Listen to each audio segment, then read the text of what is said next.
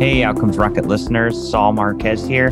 I get what a phenomenal asset a podcast could be for your business, and also how frustrating it is to navigate editing and production, monetization, and achieving the ROI you're looking for. Technical busy work shouldn't stop you from getting your genius into the world, though. You should be able to build your brand easily with a professional podcast that gets attention. A patched up podcast could ruin your business. Let us do the technical busy work behind the scenes while you share your genius on the mic and take the industry stage.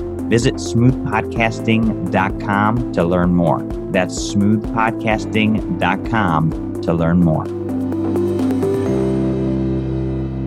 Welcome back to the Outcomes Rocket. Saul Marquez is here, and today I have the privilege of hosting Joy Rios. She is the co founder of Chirpy Bird Health IT Consulting and the co host of the Hit Like a Girl podcast. That's H I T Like a Girl podcast. She has written five books on quality payment programs to help doctors navigate the transition to value based care. And she's also passionate about advocating for women leaders in healthcare and health IT. And today we're going to be talking about her activities as a fellow podcaster in healthcare, but also the work that she's doing in value based care. So, Joy, such a privilege to have you here with us today. Thanks so much for joining. Saul, this is a real pleasure. Thank you very much for having me. Absolutely. And so you're up to some really cool things, you know, traveling the country during COVID, super interesting. Safely, uh, safely. safely, that's right. Safely driving, masks, all the good stuff, national parks. And among that, doing some really great things with your podcast and healthcare. So before we dive into the nuts and bolts of your impact, tell us a little bit more about what inspires your work in healthcare.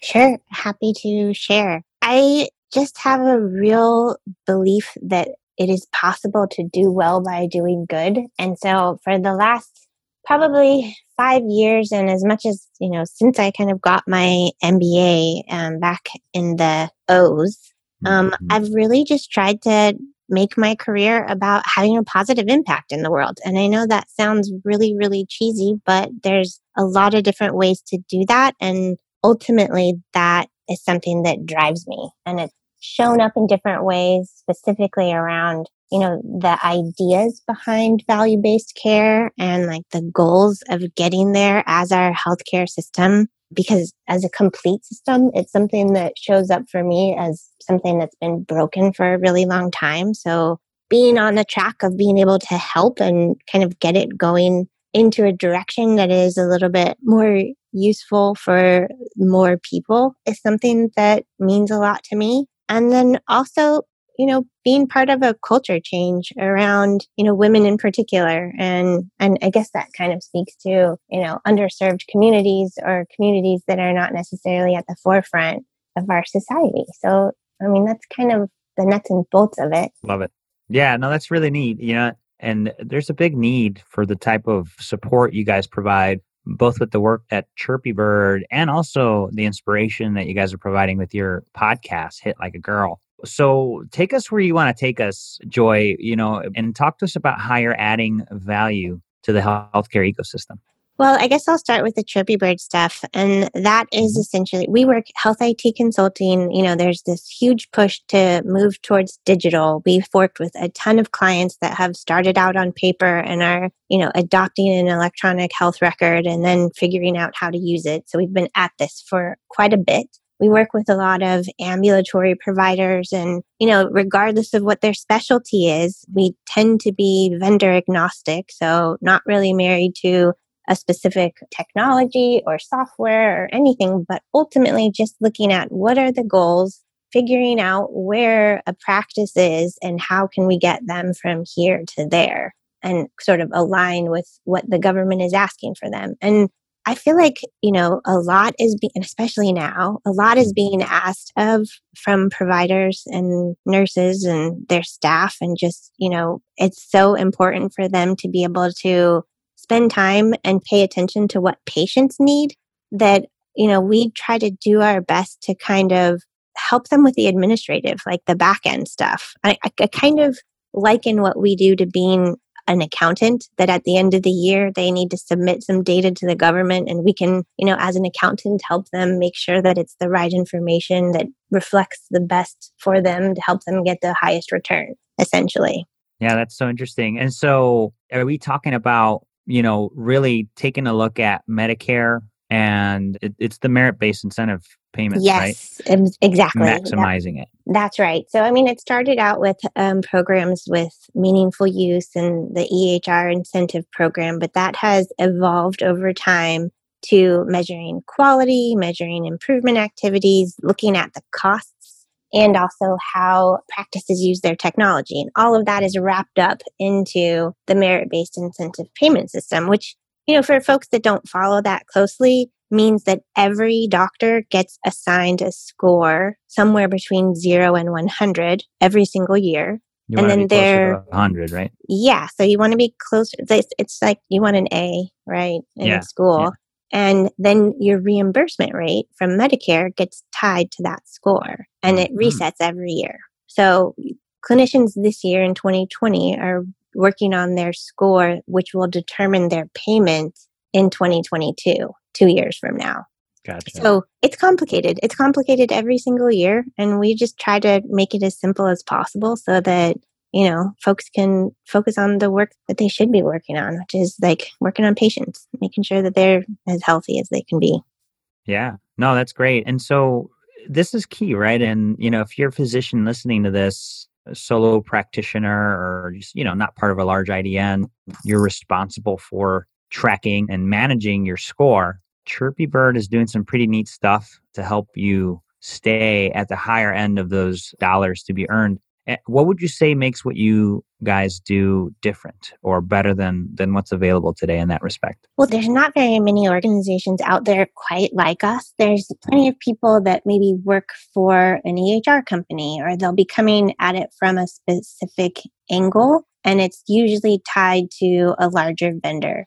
Mhm. And our consulting is 100% agnostic. So we kind of don't care if you what software that you use or what method you want to report it. If you're using your EHR, if you're using claims, if you're using a registry, you know, it, none of that particularly matters. We're going to look at what the rules require, what resources a practice has in place, looking at their staff, how much time they have to dedicate, who's their biller, what are their practices, etc. What are their goals? and making sure that not only are they measuring, you know, the quality and things that they actually care about, but that they actually want to make improvements on specifically to their, you know, what outcomes are they looking for and how can we get them there faster, Hmm. you know, in line with the government requirements ultimately. So, you know, it's kind of a niche thing that we do and it's nice. It's somewhat tailor made and meeting people where they are to kind of get them as far as we can.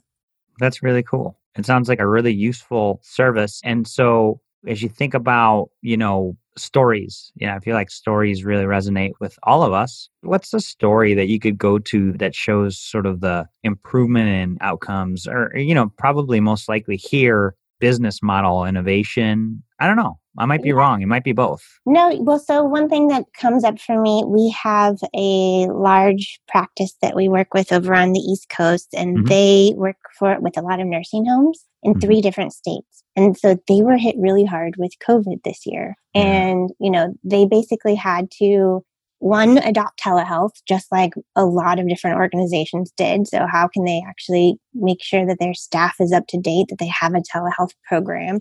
Two they didn't actually want to drop the ball. Like a lot of people sort of put their mips reporting or data collecting sort of on the sideline but they kind of doubled down on it to make sure that they wouldn't really lose any traction. And, you know, a year ago when we first started working with this particular organization, it was a little bit frustrating. We had a lot of like kinks to work out. They weren't necessarily measuring things that, like I had said, that, that mattered to them. And so we switched the quality measures, made sure that they aligned with their goals. They actually track a lot of dementia quality measures, four or five of them. And now on we meet on a weekly basis and one of the managers actually ended up coming down with COVID earlier in the year, March or April. And so, kind of supporting them through that, making sure that they had all of their needs met while also being able to take care of their staff and just adjust quickly was really something that it meant a lot to me. And I know that it meant a lot to them at the end of the day. And so now when we meet on a weekly basis, you know, their performance rates are pretty like close to a hundred percent all across the board.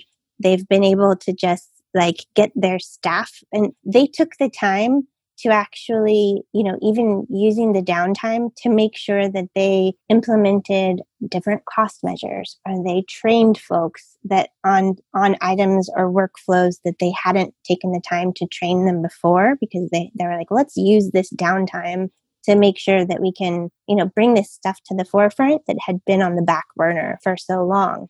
And so they ended up just kind of well oiling their machine and they're mm-hmm. running like clockwork over there. And so that's awesome. We're, you know, already looking into what are the changes that they should anticipate for next year.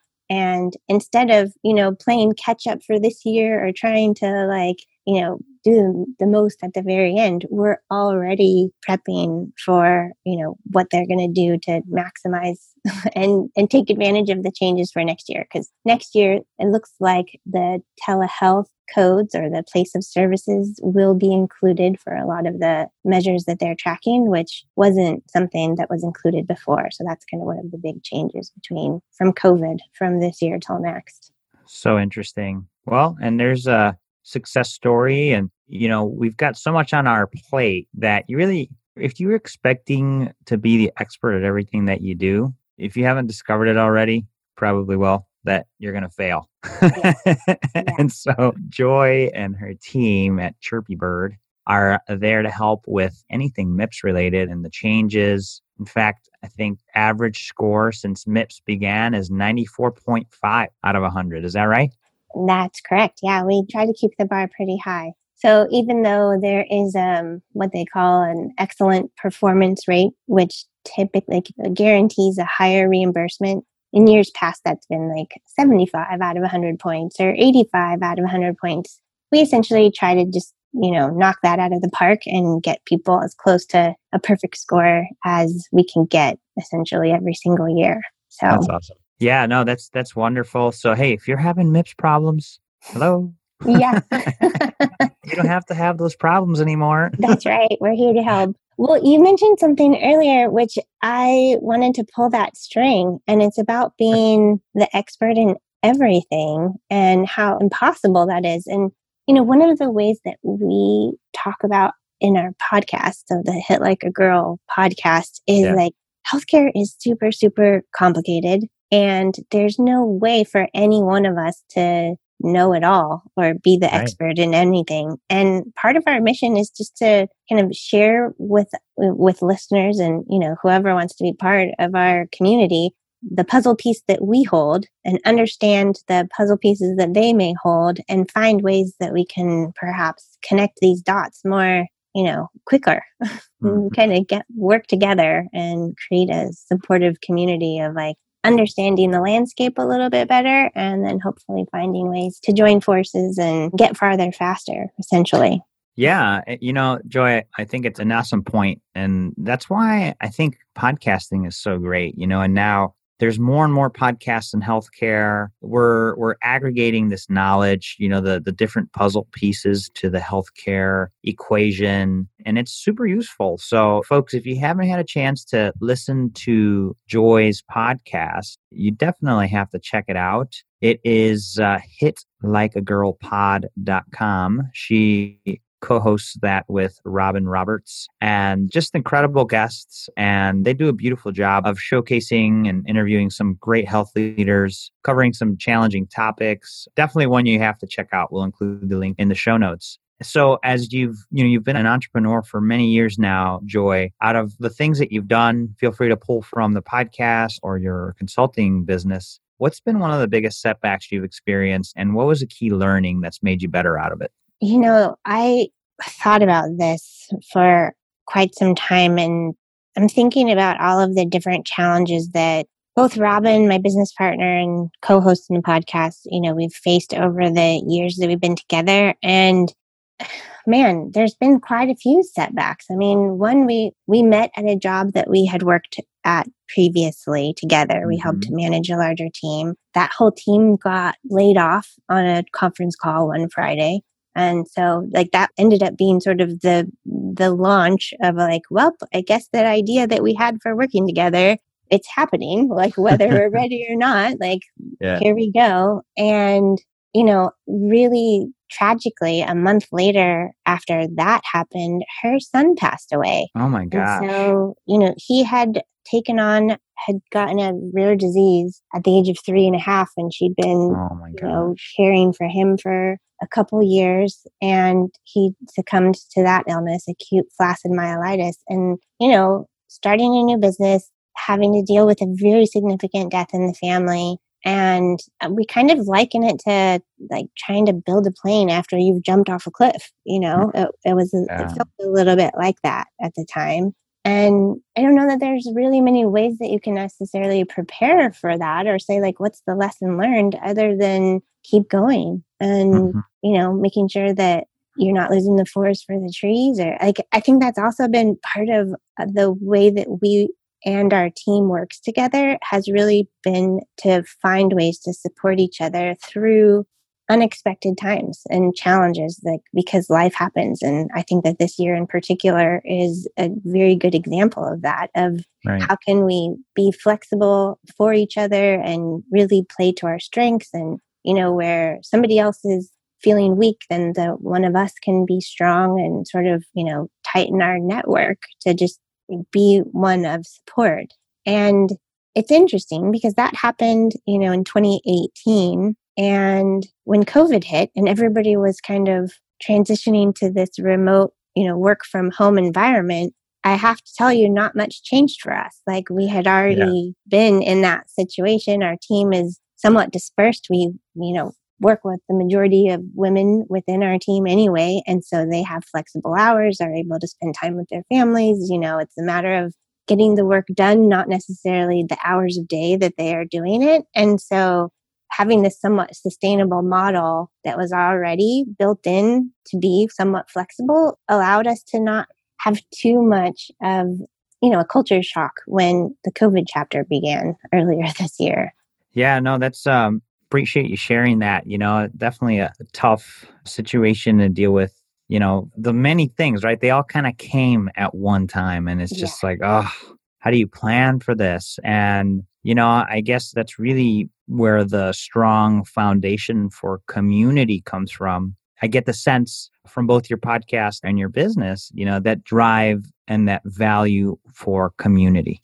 Yeah, I think so. I think yeah. that you know, it shows up in a lot of different ways, but ultimately trying to take away the idea and I guess focusing a little bit more on women. We do focus a lot mm-hmm. of on women and their unique kind of career paths because they don't always happen in a stepwise fashion. Often they're, you know, a little bit more like a cha-cha and people have to like adjust their lives a little bit. And, you know, uh, so many things come up for me. And one is that like there has to be a way forward for these unique life paths because women tend to be the ones who do a lot of running of organizations. They're the ones who like keep organizations going, whether it's in healthcare or other industries. And we really wanted to find a way that we could um, take away the competition of feeling like, oh, there's only a limited number of seats at the table. So we're all going to be fighting each other for it. And instead, how can we find success in each other's success. Find ways to actually not just support each other, but you know, when one of us makes it somewhere to turn around and help the next person follow, you know, through that, follow our lead. And so it's kind of grown into a little bit of both mentorship and being menteed by different mm-hmm. women professionals. And that has been really neat. And I mean, it's showed up in like we're having Twitter book clubs and we have a private Slack community. And, you know, we're finding ways that we can help each other's organizations, either like give you feedback on your website or, you know, volunteer for, you know, different initiatives that they've got going on. And so it really has kind of grown and expanded into something a little bit bigger and greater than what even we had intended. But it's kind of lovely. It's been really great to see people kind of support not just us and our work, but support each other because that's ultimately the goal. Love it. And today, with COVID and, you know, the, the need for community has never been greater. And, you know, I've had a lot of conversations with leaders in healthcare these past few months, and that need is there. And if you are a lady that is looking for community within healthcare, other high achieving women, hit like a girl pod. Just go there, and then there's a link that says mentoring. And there's some options that are literally like no brainer options that you should take a look at. So, really appreciate you sharing that, Joy. What are you most excited about today? Well, uh, on a personal note, I am excited that I have been able to spend time with people safely. Like I have briefly mentioned, I've been on this road trip with my dog because I have been sheltering in place on my own for many months. And it's been really nice to kind of tap in, I guess, to that community. And it's been interesting to feel, you know, again, kind of thinking about COVID. Like there's times when one can feel so alone. And yet I realize like how much we do need each other. And it's been, I've been excited to sort of rediscover that even if I am on my own, how much of a support system I have, whether or not they are in the same room with me or across the country. And that has been something that's been exciting for me because I know that that like whether career wise or business wise or even just personally, that is something that is really meaningful. And at the end of the day, makes me feel good. And at the beginning of the day, makes me excited to wake up. That's awesome. Yeah, that's so great. And you know, I feel the same way too. It's the connections that I've been able to make through, you know, really the the past that, you know, I've been able to find community in some of those. And I know it's hard. So I'll reemphasize, you know, for any women looking for health care. I mean, the niche is awesome too, right? You're listening to this, you love healthcare. So yeah, that's right. you know, if you're a healthcare woman looking to connect with other like-minded healthcare women, great opportunity. So you obviously hear the passion and the story here is very genuine and certainly an opportunity for you to act on it. You're not alone. Joy, thanks so much again. And before we conclude, I'd love if you could share a closing thought and then the best place where the listeners could get in touch with you or find out more about the work that you do in healthcare. Sure, happy to share.